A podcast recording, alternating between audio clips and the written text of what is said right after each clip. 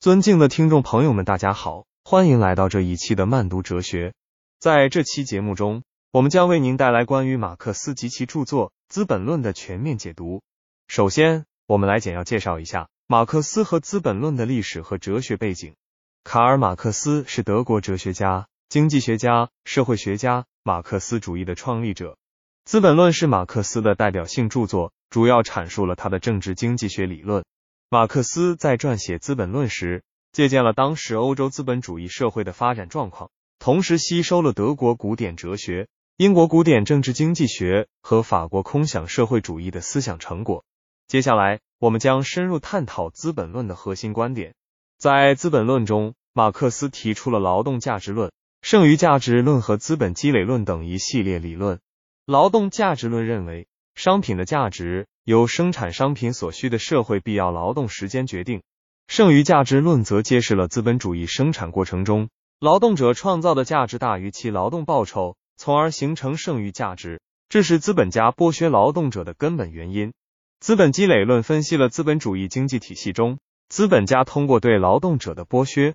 实现资本的扩大在生产和积累的过程。为了帮助大家更好地理解这些观点，我们可以通过举例和类比的方式进行说明。以劳动价值论为例，假设生产一件商品需要10小时的劳动时间，而生产另一件商品需要20小时的劳动时间。那么，按照劳动价值论，后者的价值是前者的2倍。类似的，剩余价值论可以用一个简单的例子来说明。假设劳动者在8小时的工作时间内创造了100元的价值，但其实际工资只有50元。那么剩余价值就是50元，这是资本家从劳动者身上获取的利润。接下来，我们来谈谈资本积累论。在资本主义制度下，资本家通过剥削劳动者的剩余价值，实现资本的积累。这种积累表现为2个方面：一是资本的扩大再生产及生产规模的扩大；二是资本的集中与中央化及资本在少数资本家手中的集中。此外，《资本论》还提出了一系列与资本运动规律相关的理论。例如，马克思通过对资本主义经济危机的分析，提出了经济危机的周期性规律。他认为，资本主义制度下的经济危机是生产力与生产关系矛盾的表现。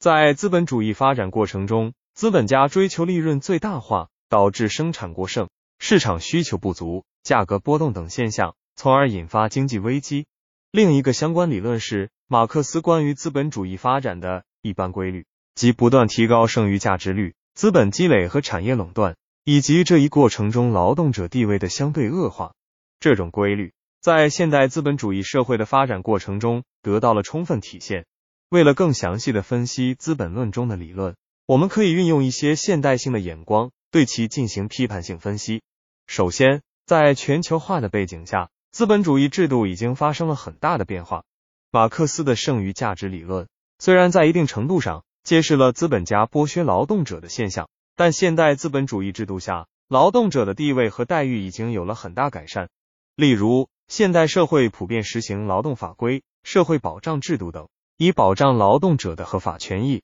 因此，单纯的套用马克思的剩余价值理论来分析现代资本主义社会，可能存在一定程度的不适应。其次，在知识经济时代，劳动价值论的适用性也受到了一定的挑战。在知识经济中，知识、技术、信息等非物质生产要素的价值日益凸显，而劳动价值论主张，价值由生产商品所需的社会必要劳动时间决定。这种观点在知识经济时代显得有些过于简化。当然，这并不意味着劳动价值论完全失去了意义，而是在分析现代经济现象时，需要对其进行适当的调整和补充。第三，马克思关于经济危机的周期性规律，虽然在一定程度上揭示了资本主义发展的固有矛盾，但在实际经济运行中，经济危机的产生和发展受到多种因素的影响，如金融市场的波动、政策因素、国际贸易等。因此，在分析经济危机时，我们需要综合考虑各种因素，而不仅仅局限于马克思的理论框架。最后，关于马克思的资本积累论，现代社会已经出现了许多努力改善劳动者待遇、缩小贫富差距的实践，如企业社会责任、公平贸易、普惠金融等。这些措施在一定程度上缓解了马克思所描述的资本积累过程中的负面影响。因此，在评价马克思的资本积累论时，我们需要注意这些新的发展现象，对其进行全面、客观的分析。综上所述，资本论作为马克思主义经典著作之一，为我们提供了深刻的政治经济学洞见。然而，在分析现代资本主义社会时，我们需要用现代性的眼光审视资本论中的理论，发掘其在当今世界的指导意义。同时，我们也需要关注现代资本主义发展过程中出现的新现象和新问题，以期为构建一个更加公平、和谐的社会提供有益的启示。这一期的慢读哲学就到这里，我们下期再见。